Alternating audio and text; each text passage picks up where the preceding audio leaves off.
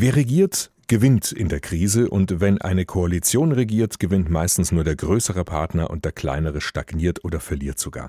So ist es auch jetzt in der Corona-Krise, zeigt der neueste Deutschland-Trend wieder und hat auch schon der vorige Deutschland-Trend im April gezeigt, das haben wir damals schon analysiert und das ist eigentlich alles auch ganz typisch für eine Krisenzeit, wie wir es gerade haben.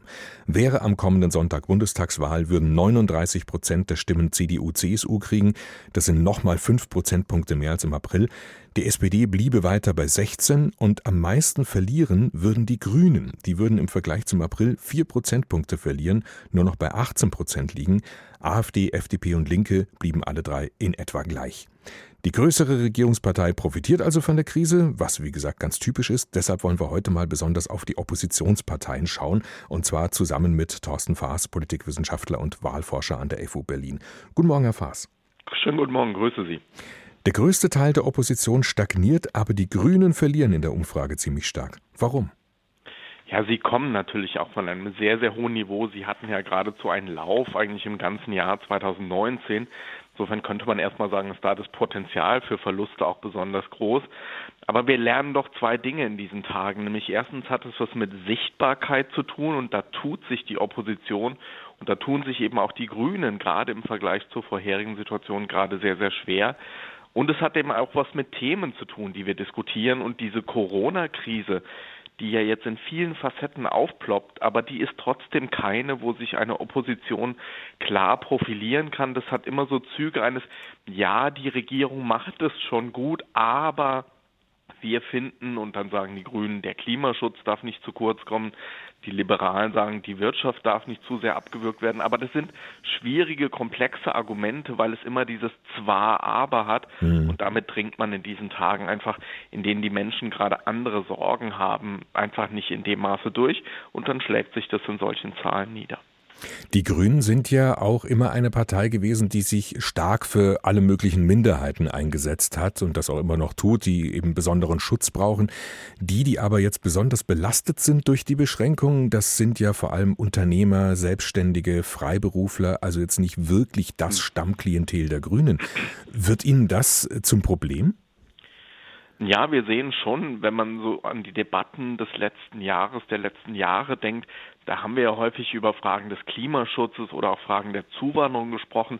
Das waren typischerweise Themen, die den Grünen auf der einen Seite, der AfD auf der anderen Seite genutzt haben. Und das waren ja auch die Parteien, die eher zugelegt haben. Was wir jetzt gerade erleben, was Sie ja mit Bezug auf die Gruppen auch angesprochen haben, Unternehmer, wie geht es den Arbeitenden in der Gesellschaft, wie geht es auch denen, die kleine Kinder zu betreuen haben, das sind eigentlich klassische sozioökonomische Themen. Und insofern sind das keine Themen, die AfD und Grünen unbedingt nutzen, sondern das sind eher Themen, die sich auf so einer klassischen, ja, man würde sagen, Links-Rechts-Skala sogar verorten lassen. Davon könnten eigentlich auch linke Parteien profitieren. Das gelingt auch denen gerade nicht so. Aber es ist vor allem die Union, die sich da gerade auch als Managerin der Gesellschaft insgesamt, aber natürlich auch der ökonomischen Situation profitieren, profilieren kann. Also das ist, wenn Sie so wollen, in gewisser Weise ein Zurück in klassische Themenkonjunkturen, die dann doch viel, viel stärker ökonomisch inspiriert sind als die eher kulturellen Fragen, die wir vielleicht im Jahr 2019 und auch in den Jahren davor diskutiert haben sind natürlich alles jetzt auch nur Umfragewerte, muss man nochmal ja. dazu sagen. Also Landtagswahlen, Bundestagswahlen sind erst im nächsten Jahr wieder in Deutschland.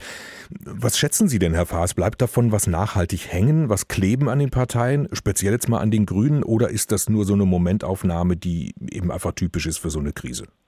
Nein, das ist ein wichtiger Punkt, weil wir tatsächlich gerade lernen, dass Umfragen sehr, sehr beweglich sind. Da schießen Parteien mal nach oben, andere stürzen dann, so ist zumindest die Darstellung auch schnell wieder ab.